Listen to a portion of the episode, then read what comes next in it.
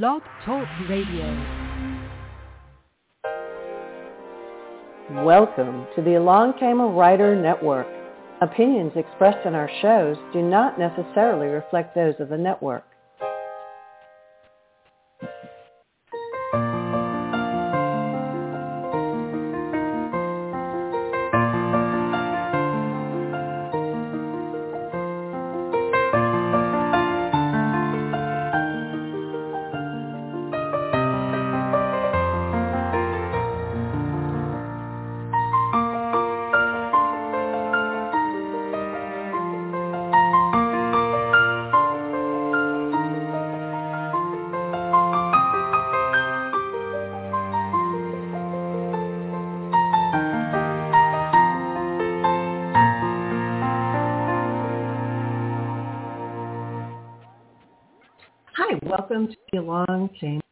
Show.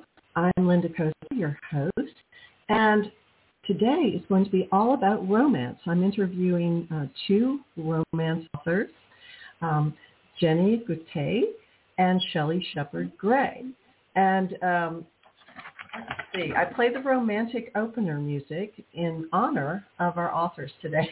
I'm going to read you uh, a little bio on my first guest, which is Jennie Goutet. I'm pronouncing your name right, Jennie? Yes, it's perfect. Okay, great.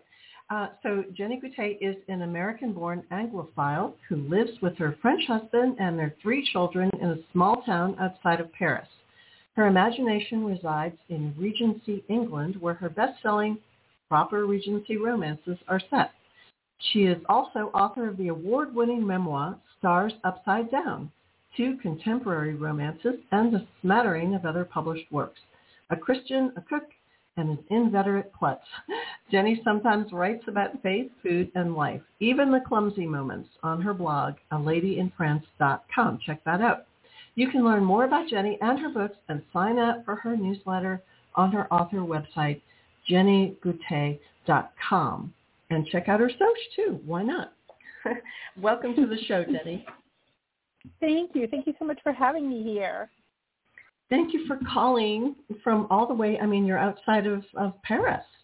Gosh. Yes, I am. And there might be a slight delay, so I hope that that will not uh, bother the listeners. Well, as long as my computer, that my computer is like running hot, I, I think I need a new computer. I've loaded it with many, um, too many books in prog- work in progress. Uh, yes, that's a problem. so, um, so do you? Okay, I just need to ask. This question is is silly, and you probably get it a lot. But do you watch Emily in Paris?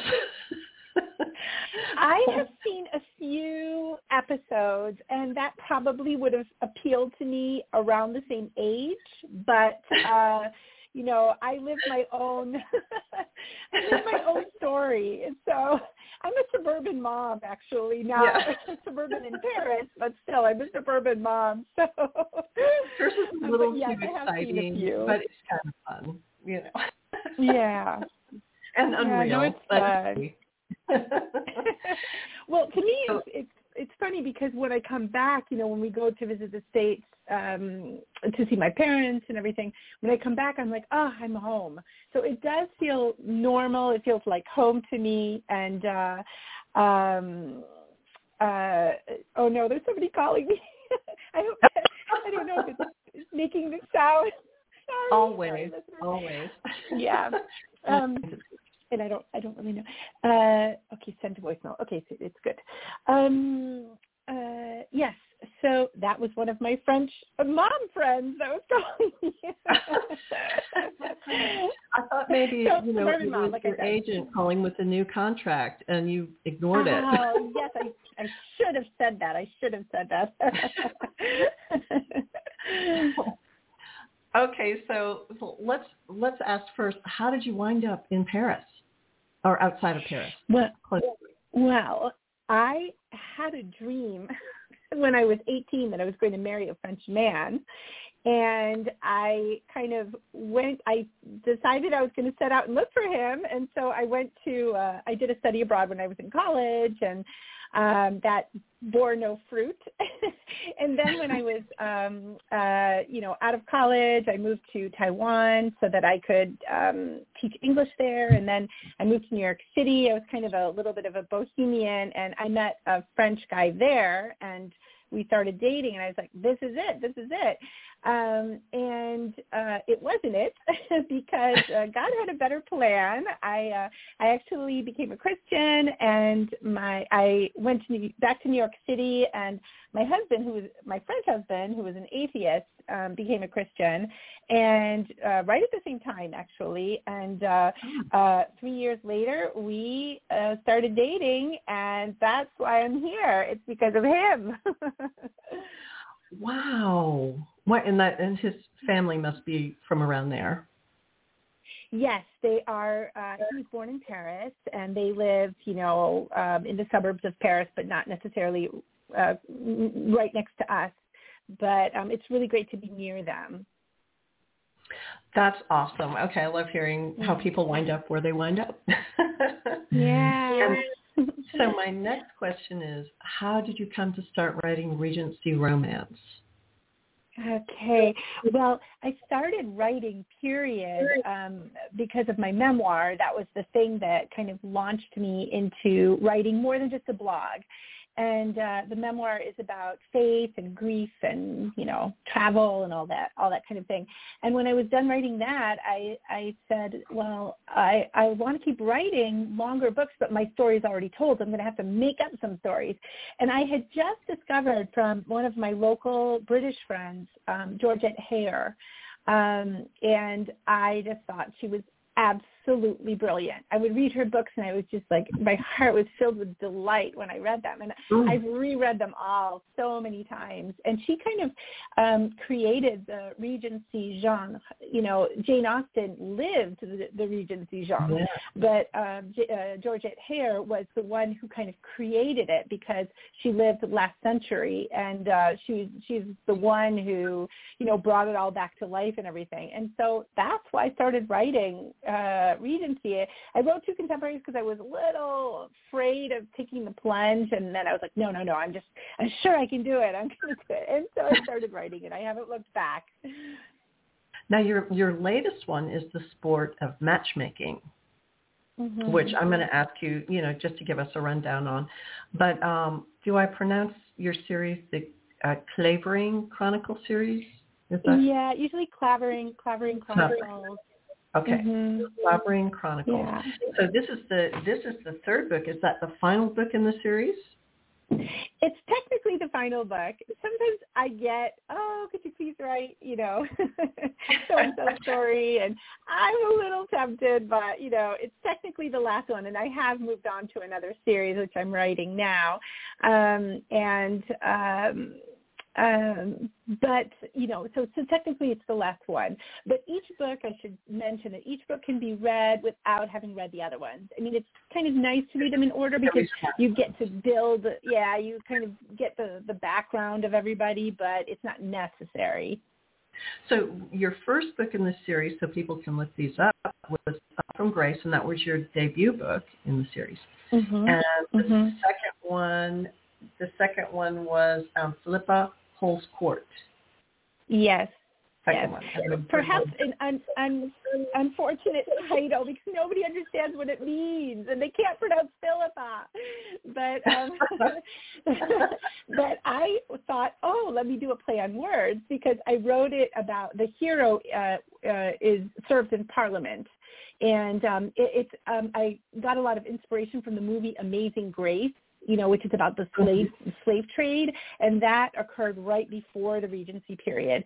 And um, so I thought, okay, court like court of law, but then you have a court of suitors as well. And so holds court. I was thinking, oh, I'm doing yes. a little play on words, but nobody knows. That's what I thought of the, the suitors.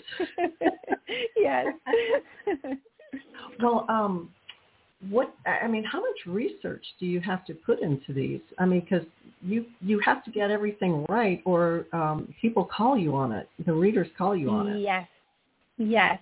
One thing I think that has been in my favor is that I I grew up reading the classics. So the kind of the old language does come easily to me in a lot of ways you know. Uh not perfectly. I i'm not british and i'm you know i'm i didn't live in that century so uh, i'm not a genius. But um i uh, uh it sounds natural to me and um uh so i think that helps. But um i do research everything. I research whether a word was in usage. I i research you know uh like if they're eating in the if they're in the country house, do they dine at six or do they dine later? You know, like everything I research, and I spend a lot of time on research because oh, yeah. I do want to get it right. Yeah. Do you do the spreadsheet thing uh, to keep up with it? I mean, I hate spreadsheets. yeah. you know, I'm kind of like torn between uh, a plotter and a pantser. I'm not sure if the mm-hmm. listeners know the the distinction, but plotter is somebody who, you know, has every detail worked out before they even, you know, put their key their fingers to the keyboard. And then a pantser is the one that just starts and then the characters run off and you have to like kind of type and catch up. Well, I'm somewhere between the two because if I try to plot, I'm sitting there thinking, I don't know what to write, what's going to come next. And if I try to pants, pants it, um, uh, I will, you know, begin writing, and then I will think, oh, whoa, wait a second, where is my book going? There's nothing, you know, it's it's going off the rails. It doesn't make sense. So I don't know why I oh spreadsheet. So I um I'm not that organized, which you yeah, which you could probably tell from talking to me. I'm not quite that organized. well, you know, I, I'm both too. I'm I, I'm what I call a hybrid in that you know um, mm-hmm. I I kind of list plot at the beginning, and then you, know, you kind of have to let your characters tell you what's next sometimes. Yeah, it yeah, sounds true. crazy. And yeah, and that does happen, and it's fun when when you get something good and you get a good scene, and you're like, yes, they're being authentic. You know, then it's very exciting. yes. so, um, so let's see. In your latest book, The Sport of Matchmaking, um, mm-hmm. I can read this little section for people. Um, mm-hmm. George Clavering is much too young to even think of marriage, even though his siblings are all happily married. This is fine for them, but not him, not right now. That is why Lady Alice St. Clair is the perfect gaming partner. She has no desire to get married either. So when this unlikely pair come together for a friendly bet regarding matchmaking their friends, neither one thinks much of it until they do. Will George be able to stay immune to Lady Alice's charms? Will Lady Alice be able to keep her resolve to remain unmarried? Ooh, leave a question there. now I want to know. well, you know, I'll give you a hint. Since it's a romance, this is a romance book. But the how it comes about, that's what makes it fun. that's the exciting part. Yes. and um, so, of course, do you do you throw elements into your your characters that make them vulnerable and human? I know they have to be dashing and they have to be, you know, mm-hmm. beautiful, lovely, but you know there are the frailties that we all have. Um, how do you work? How do you weave those in? Yeah, um, I I do actually quite a bit. Um, uh, you know, for instance, with uh, Alice, with Lady Alice, she is afraid to get married because um, in those days, you're she's not really valued at home. And in those days, women's money, you know, their inheritance, their dowry, their settlement, whatever right. they have, goes directly into the hands of the husband.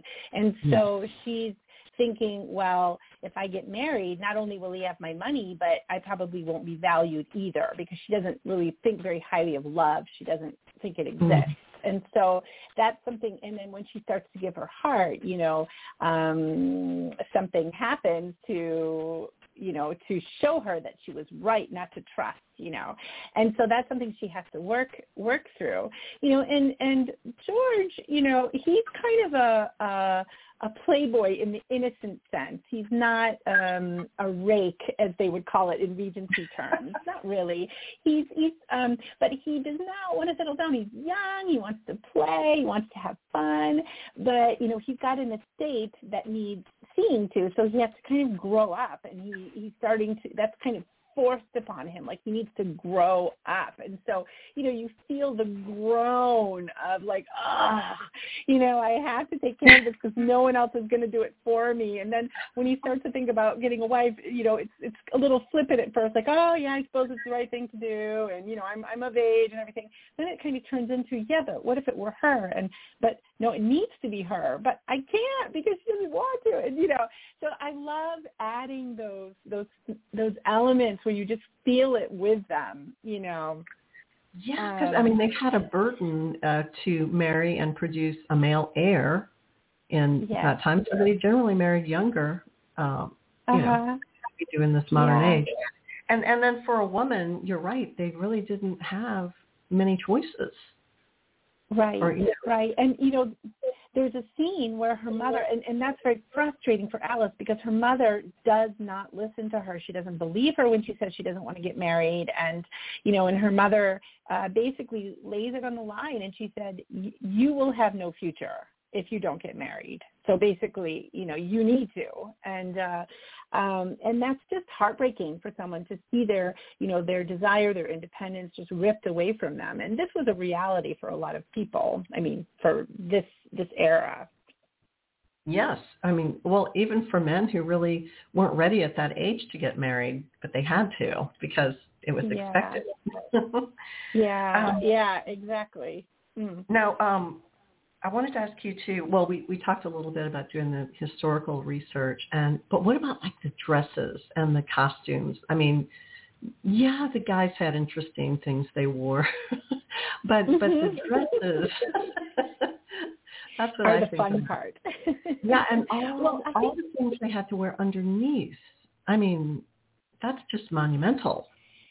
Yes, although it was much less during the Regency period. In fact, what is so exciting, I, I think most readers, listeners will connect with, you know, Pride and Prejudice, the very simple dresses that had kind of a square yeah. neckline and empire waist and very form-fitting slim, uh, which were which were inspired by the uh, Empress Josephine, the wife of of Napoleon. Um, yes. But it was a big change from the like the Georgian era, which was you know the um, the Marie Antoinette and you know the King Louis era with the big wigs and the big you know petticoats and you know there was a lot of stuff under there. But oh. um, with the Regency dresses, they would just have a simple shift um, and it was quite thin actually. And in, in some cases, for the more daring uh, young ladies, it was actually even see-through.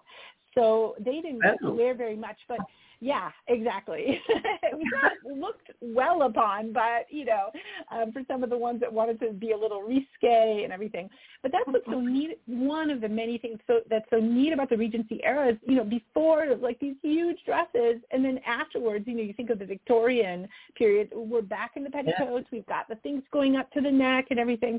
But in this little snapshot of of about 20 years, their dresses were uh, like Greek you know, the Grecian simple mm. uh, dresses, and I just think that's cool. it's still more so, yeah, than we wear. yeah, it's still more uh, than modern women wear. But yes, the, uh, now if you did, if you happen to be not a slim, uh, you know, slim figure, yeah. then that yeah. clothing would not be for you. You would not shine not in that era. At all, not at all. In fact, I would not shine in that era. I like the cakes too much, so that would be a problem. But um but it's true that you know, um and I think that is fun. Like that's part of the way that we we as authors we get to dream. You know, make your characters these like slender little waifs for the most part, you know, and then you can imagine them perfectly fitting into the dresses without any problem. That's fiction. what um can you name like one of your favorite secondary characters in that in the book? In the, the sport, sport of matchmaking? Oh, well, in this one, okay, so there are kind of two love stories, and a lot of times I do that, not always on purpose, but just because it springs up that way. And there is a secondary love story in this one. There's um, uh, there's Mr. Duckworth and Miss Chauncey, and uh, um, you know Mr. Duckworth goes by Duck. Uh, by his, you know, his friends call him Duck, and uh, I kind of like Miss Chauncey because she um doesn't have the breeding that Lady Alice has. She has the money, but she doesn't have the breeding. Her mom uh got their money through trade mainly, and uh um but she is not one to try to cultivate a relationship with Lady Alice to try to better her position. In fact, she really wants nothing to do with the whole high society and everything like that. And so Lady Alice actually likes her and respects her. I mean, her her story is told because she's got her own uh, romantic story with with Duck, but um, that was a really fun character to write because she didn't mind telling Lady Alice to bug off when she was getting too personal and things like that that most people wouldn't dare do. So if, don't you enjoy your secondary characters because you can kind of take them in different directions or just kind of yes, feel a yes. little more footloose with them? yeah, I do. You know, uh, in my very first Regency novel that I um, uh, we might have a connection problem. Hold on. Uh, in my very first Regency novel that I wrote, it was called A Regrettable Proposal, a completely different series. And there was a secondary love story between Lydia and Fitz. And when I wrote the third book, they featured a big part of it because it's set in Waterloo, and he was a soldier, uh, an officer stationed in Brussels during that time. And so it was so fun to bring them back and just give them a bigger part, you know, and a lot of people Yeah. really did love their love story too. You know, it's like you get two for one. yeah, I mean it's it's romance. Well, you know, I mean some people get um, engaged at other people's weddings. yes, I know. You know, romance is modern thing. And, contagious. you know, it is, and and also you kind of think, well, you want everyone to, um, you know, you want everyone to have their own love story, and so if you have more than one couple finding love, then that's great. You know, it just shows there's more than enough to go around. having a happy ending. I mean, happy endings are are important to um, to romance. I, I mean, love stories. I think I um I get very disappointed if there isn't a happy ending. I mean, I can handle a questionable ending, like hmm, like Gone with the Wind ending. Mhm. You know, like hmm, did she get it back? Mhm. Well, you know her character, she probably did. Um, yeah. But I can't. Uh, I, it's just hard, you know, for readers yeah, of ones that don't. Yeah, ones that don't have a happy ending are not even technically a romance. They're maybe more like women's fiction or something, as you, as I'm sure you know. But um, the, um, you know, the happy ending for me, I think it's also a spiritual. There's a spiritual component to it because we all want and expect our happy ending, our eternal happy ending, and so, um, you know, it's kind of a sign of things to come. You know, it's it's it's just getting like reassured that you know that we're loved, that there's you know that there's good things, that we have our place, and and I think all of those are really important uh, elements. You know, and that's why people that's why romance is such a hot market because people are looking for that. Well, you know, one thing I, I noticed about, well, say Pride and Prejudice, the conversations are much more clipped and biting and and just uh, remarkable than our modern day conversation. Can you comment on that, or like what it's like writing that?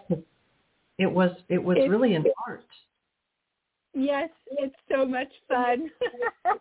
That's just the the most fun. Like when I get those scenes where I can really let the the um the characters shine and have their wit go back and forth is just so much fun. Like there's um you know uh there's a scene in Philippa Holds court where she's pouring tea for him and she asks him how many sugars he wants and he says three and uh she said so many is it to is it to balance out your bitter nature you know Oh. and just this and then you know just these play like play by plays between the two of them, and then he also gets her back, and you know, it's just fun. I think uh, that that's my favorite part of writing Regency, actually. yeah, because you think, oh, oh, no, he didn't. Yeah. Oh, no, she didn't. Yes.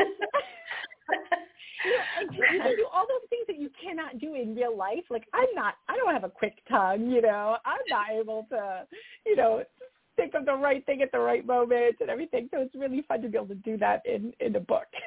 and, you know, they said it all without one word, or like we say in Texas, cuss word. yes, exactly. You know, modern, modern day conversations. Wow. yeah. No, it's so true. It, it, just to be able to say it with your wit and without using, you know, salty language. yeah, definitely. Um, okay, so we're running out of time. We have five minutes left.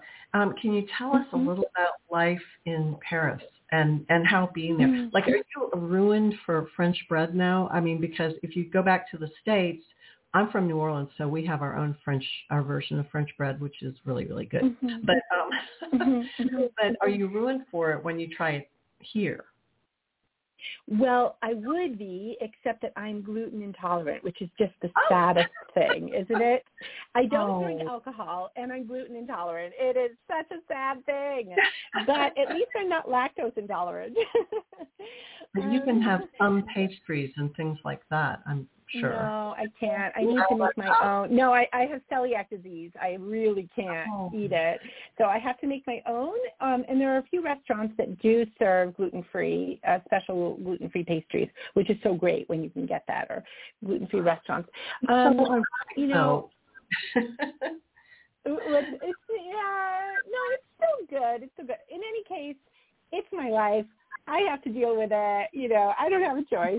So I just, I just, I just deal with it. But um, I would say that, um, okay, here's just a little snapshot. One thing I love is I love seeing the kids in like elementary school, junior high, preschool, uh, high school. The boys will come up and shake each other's hands when they come to school. That's how they greet each other. And I just think that that is the cutest thing, you know. And um, uh, and the girls, they don't usually do it when they're in elementary school, but by the time they're in uh, junior high, they give the two kisses on the cheek when they go to school, you know. Mm. And I just think that's so cute, you know. And they've got other little like manners and things like that. There's things like you know um, when you go into a doctor's office or an elevator or a shop, a small shop, you have to say hello. And that's like a, we're allergic to that in the states. Like you get on an elevator, someone says hello, and you're like you're ready yeah. to get off the elevator, you know. But it's not the same in France. You have to say hello to everybody, and when you get off the elevator, you have to say have a good day, you know. And so there's just like these little, you know, um, courteous uh, things, and I love that. yeah but life's little courtesies that are really old school here for some people, but not so much for, you know, newer generations. Yeah, yeah. That, that's yeah. right. So I love that, and it's beautiful, of course. Architecture, it's so gorgeous. Museums. So, museums. Mhm.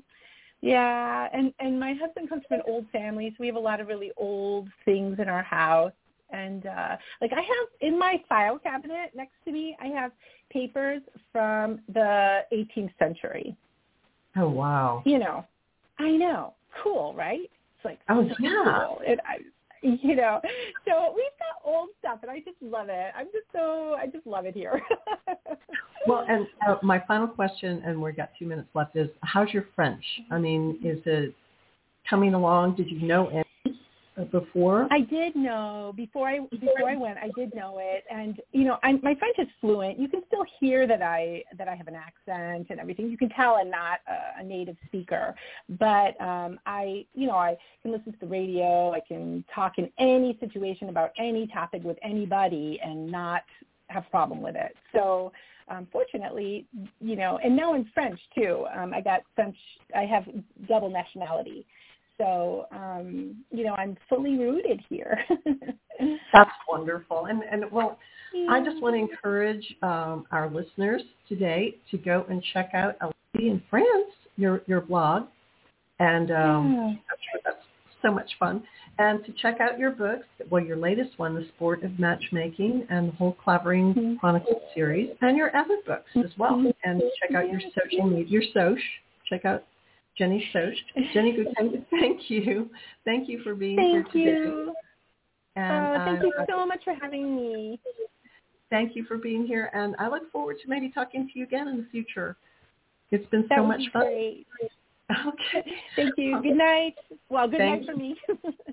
Bye. Bye-bye. Bye. And now we're going to move on to our, next guest today, um, Shelley Shepard Gray, but I'm going to play a little music in between.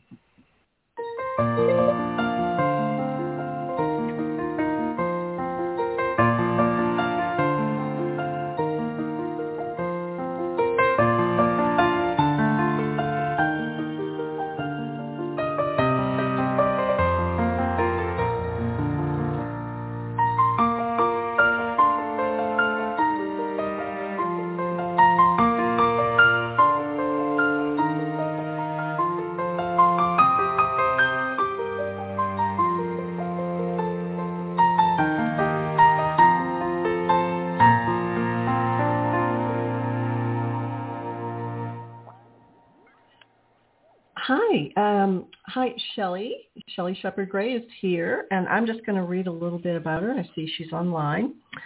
Um, Shelley Shepard Gray is the New York Times and USA Today best-selling author of numerous romantic fiction series and mystery novels, including the Seasons of Sugarcreek series, the Sisters of the Heart series, the Families of Honor series, and more.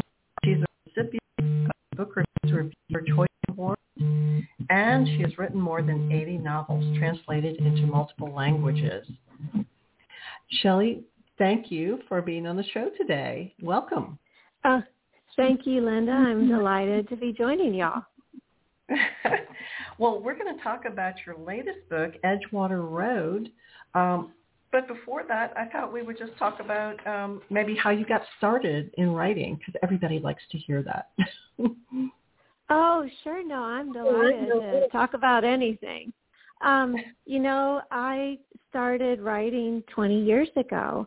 Um, I used to be an elementary school teacher, and um, one day I I used to always read books during my lunch break, and one day I I didn't have a book, and I finally just kind of thought maybe I'll see if I can just make something up, and that really instilled my my love for um, writing. Uh, I never thought I'd be published, um, but I, I did end up uh, uh, moving to Ohio, and um, I, was joining some writing groups, and I, I sold my third manuscript. That's exciting. What about um, when you got your first contract? Everybody remembers that day. Um, when and where was that, or how did that happen? You know, it was a surprise to me. I um I didn't have an agent at the time and um I you know, I I guess you know, it's funny back then I think I was so hopeful. Like I just thought, "Oh, if I just keep trying, maybe it really will happen." And I did. I got a call from the editor um, it was for a uh, a little romance for a library publisher called Avalon Books, mm-hmm. and and um you know i i just she called and she said you know what? We we want to take a chance on you. And i you know of course was so excited and stunned. And then uh she said you know and guess what? You you've got quite a bit of work to do to make this book ready to go. And um you know that that's kind of like all right so this is now the reality instead of the fantasy of of of getting a book publishing contract is like oh there's also a lot of hard work on on both sides of it. But it was wonderful um it you know looking back i i've just it was a real blessing. Um there have been some other times when um i i worked and worked and worked for years to to get a contract. Um and uh you know when the first time i i sold a book to harlequin i um I just couldn't even believe it. It took me 3 years to get in with them. And and uh I burst into tears. My husband thought someone had died. so they're they're all I, I guess the moral is it, it's all wonderful. You know, it, it's just when when you have a goal, no matter what it is, and you you work hard and you achieve it. I I think it's there's there's there's few things like that sense of satisfaction. I agree. I you know um every author, including myself, we all remember getting that first contract, but then you you also remember landmark ones. You know, it's like I never thought I, this would happen, or I never thought this Absolutely. would be absolutely. Yeah. So there's uh you know, and then uh before you get published, you think, oh, if I could only get one book published, I'd be so happy. But then you live from publication to publication. You know, you think, oh, will I ever get published again? You know, and so there's a lot to it, a lot of victories. No, I I agree, and you know, um, people kind of laugh at me now because I uh, I've I've actually ended up publishing over a hundred books, and I think I'm at a hundred and eight now, and I'm still always sure that I, I'm not going to get another book contract or or it's something's going to happen. And I I think I I know I'm not the only author to feel that way. Oh, I I think no, and you know and and honestly i i again i just i keep putting it back to any job you if if you care you want to do well and if you know and you want it to continue. And um i i love writing. I'm i i care about my books. I i love i love the the fact that i get to stay home and make things up. And um it, it would be it would be heartbreaking for me if if it was over. So i'm i'm very i'm very thankful we know um, when I read your bio about um, your books being translated into multiple languages, I wanted to ask, is uh, there any one of those books where the translation got a little funky? and, you know, sometimes it can be funny, you know. Um, you know, I don't know. I I honestly I couldn't tell you exactly how the even the titles um re- relate to. I know uh one of my um books for Avon and it was it was an Amish book which I was surprised turned into um uh, was translated into Japan and, and Japanese and and um so I I know that they they worked a lot with the covers and I think they had to go quite a bit to um, convey to a typical person in Japan exactly who these people are running around um, Ohio in buggies and horses, but um, they they it, it seemed to go over just fine. well, yeah, people are fascinated. I think all over the world with um, with the Amish culture. So that's cool. I mean, I was just wondering. Sometimes writers have uh, funny stories about how their book translated in just a weird way. oh I, gosh, no, I, I bet I bet you do. I mean, I know you've got lots of books in all different languages. I I just um I, I I don't I don't have a good story for that one. well, keep your eye out. You never know. But um, I wanted to read uh, the blurb for your your book, uh, Edgewater Road, and then maybe we could talk a little bit about it. Um, sure. Lincoln sure. Okay, Lincoln Bennett likes to keep his head down and get his work done. He's been to prison and he knows that a lot of folks don't take kindly to a man with that kind of history. Plus he's busy helping other ex-cons get back on their feet. But when he meets Jennifer, he can't help but feel an instant attraction. Will she be able to look past his unsavory history? Will she be able to accept the men he's working so hard to help? While Jennifer gets to know Lincoln and his friends, she also begins to unravel her grandmother's story, putting together the pieces from scraps of memories and things she finds in her new home. She soon discovers that Ginny Smiley harbored some dark secrets on Edgewater Road, and that those secrets include both Lincoln and her own absent father. Is learning the truth a heartache it could bring. As the week pass, weeks pass and she and Lincoln become closer, Jennifer learns there's a lot to uncover in Ross County. Wonderful friendships, darling towns, and more than one secret that might be better left buried. Okay, you know, the thing I look for that that's great. Uh, in a romance book, I my theory is that every romance book contains elements of mystery and suspense too, and conflict and all that. Because if you don't have that, it's not much. there isn't much to do. I agree. I agree. yeah. so you've got mystery and suspense in this. You know, book. yeah, this is I did. This is my um, seventh book with, with Blackstone, and the the first two series I wrote for them were straight romances, which was um, just delightful. Um, but I I wanted to take a chance, and and honestly, I I had written this book almost all of it um, way before we ever sold it. Um, I ended up just pretty much writing it for myself, um, and it, it, it just was all a little bit different. And and it did. It had a it has a nice nice touch of, of romantic suspense um the whole series does. And i i i enjoy re- reading r- romantic suspense. I enjoy reading mysteries. So this was um this was uh, something that i'm fond about. Um and i and so i i was thrilled to to add those elements in in this romance um, tell us a little bit about your um, your writing process. Do you write a certain amount of words a day, like say two thousand? A lot of people like to write two two to five thousand, or do you just write in big spurts?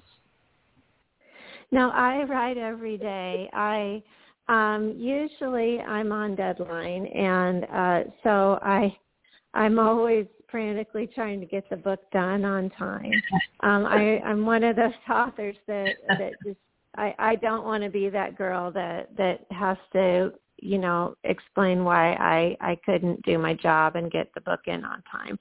So no. I'm I I I usually write um I try for 10 pages and that's a give or take um 2000 words um and if it's if if I'm closer to deadline it'll be more up like 13 to 15 pages and about mm-hmm. 2,500 words. And, um, you know, uh, sometimes I, I'm writing seven days a week. Um, on when I, when things are going well, I I love to at least take Sundays off, or just try and only write like maybe five pages.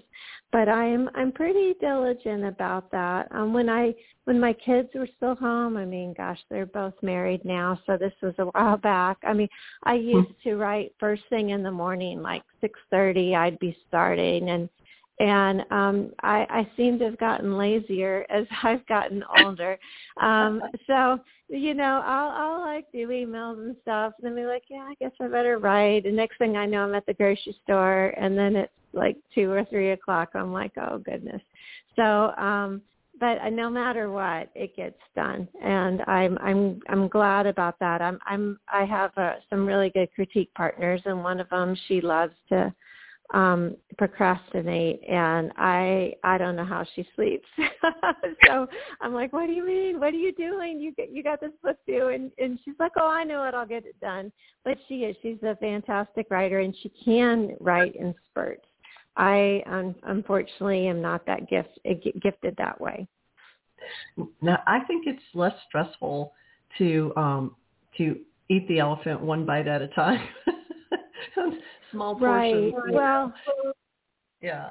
Well, and I and I am not. I I write depending on the publisher. I I write a, a pretty good synopsis, but um sometimes I I just don't have to. Like I I may sell a series um and each book is just maybe two paragraphs about it which is wonderful when you're trying to get a contract but it's not so easy when you're sitting down trying to write 300, 400 pages and you've got two paragraphs to go on.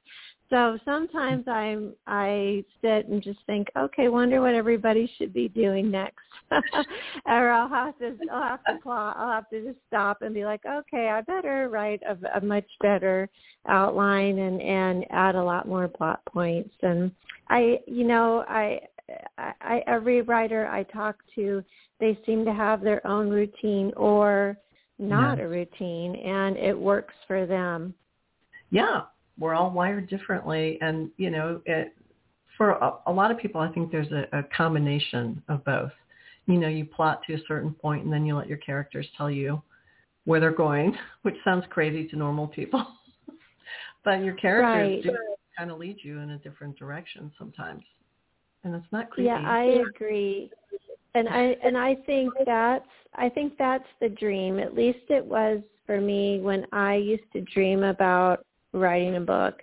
I just thought it would be like the the writers you see in the in the movies, you know. Like I remember Kathleen Turner in Romancing the Stone, and she's just yeah. typing along on a typewriter, and all of a sudden, you know, she types the end, and it it is it's the end, and and she's just you know, you know, worn out and and thrilled and crying and and you know, calls her agent or editor or somebody and off it's going to go.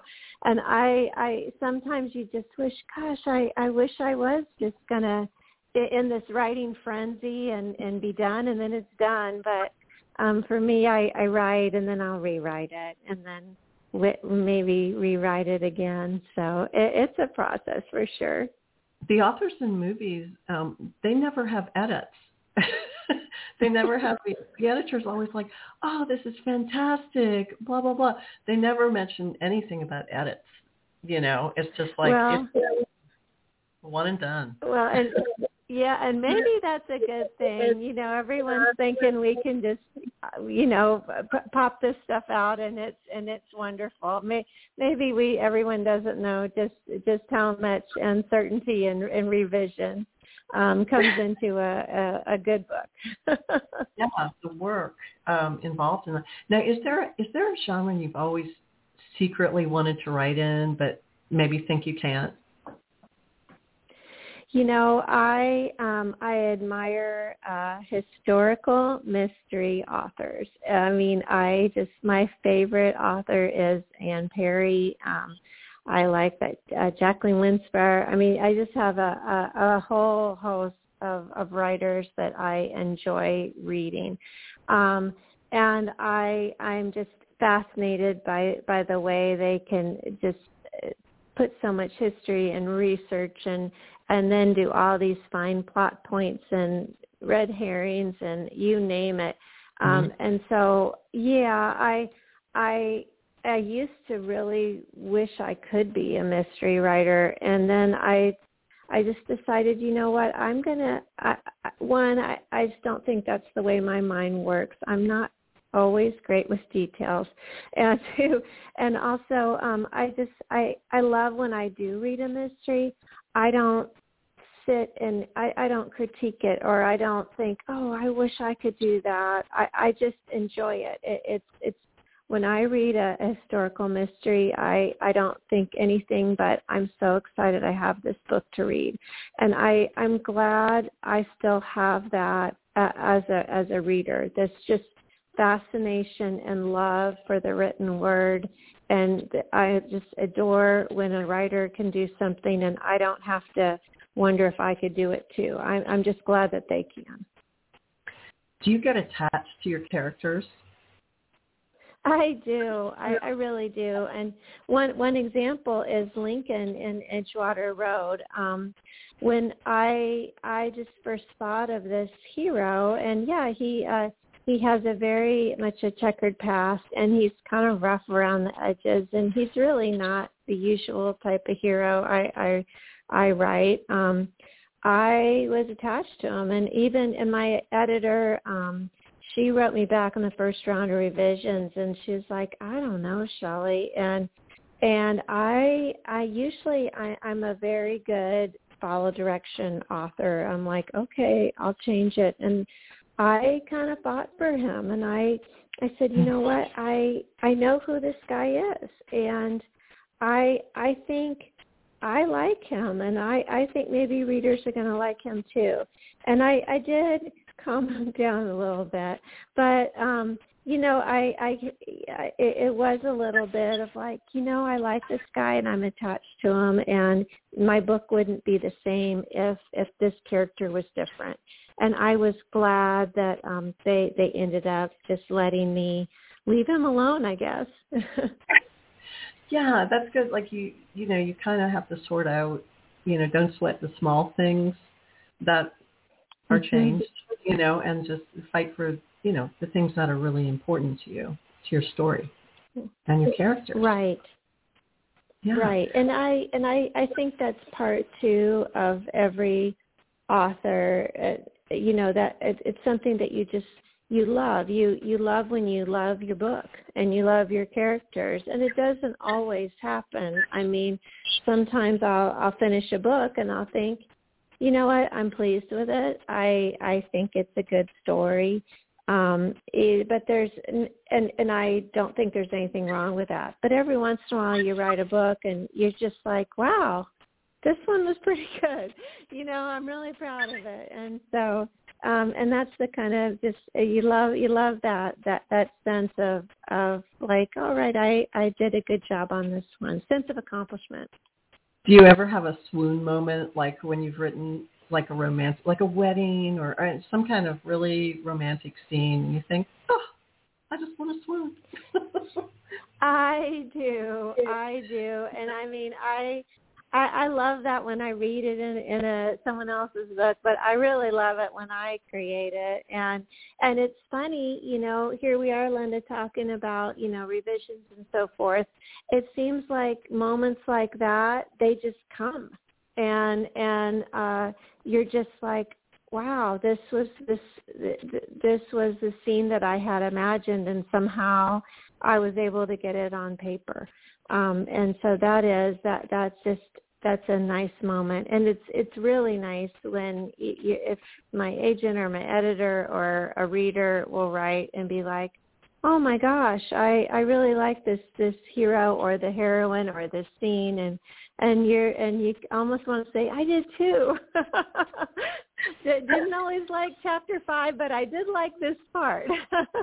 and like and it all turned out it all turned out okay i wasn't sure but it did right right right you're exactly right did you ever have a plot line that you kind of thought of a plot for a book just loosely and um and thought oh there's no way i could sell an editor on this or it's you know, it's just not gonna. I just can't do it. Oh no, absolutely. I I have kind of a cute story about that. So I think I was writing my maybe fourth series with um Avon Avon Inspire. I wrote a bunch of um Avon uh Amish books for them. And anyway, I I got to meet with my editor up in San Francisco. So um, she took me to lunch and we're chatting and it was all good. And she's like, well, Shelley, what do you want to do for the next series? And I had gone down to Kentucky to Crittenden County, which is in like the southwest part, porter, part portion of the state, and um, I to look to research a new Amish community that to me.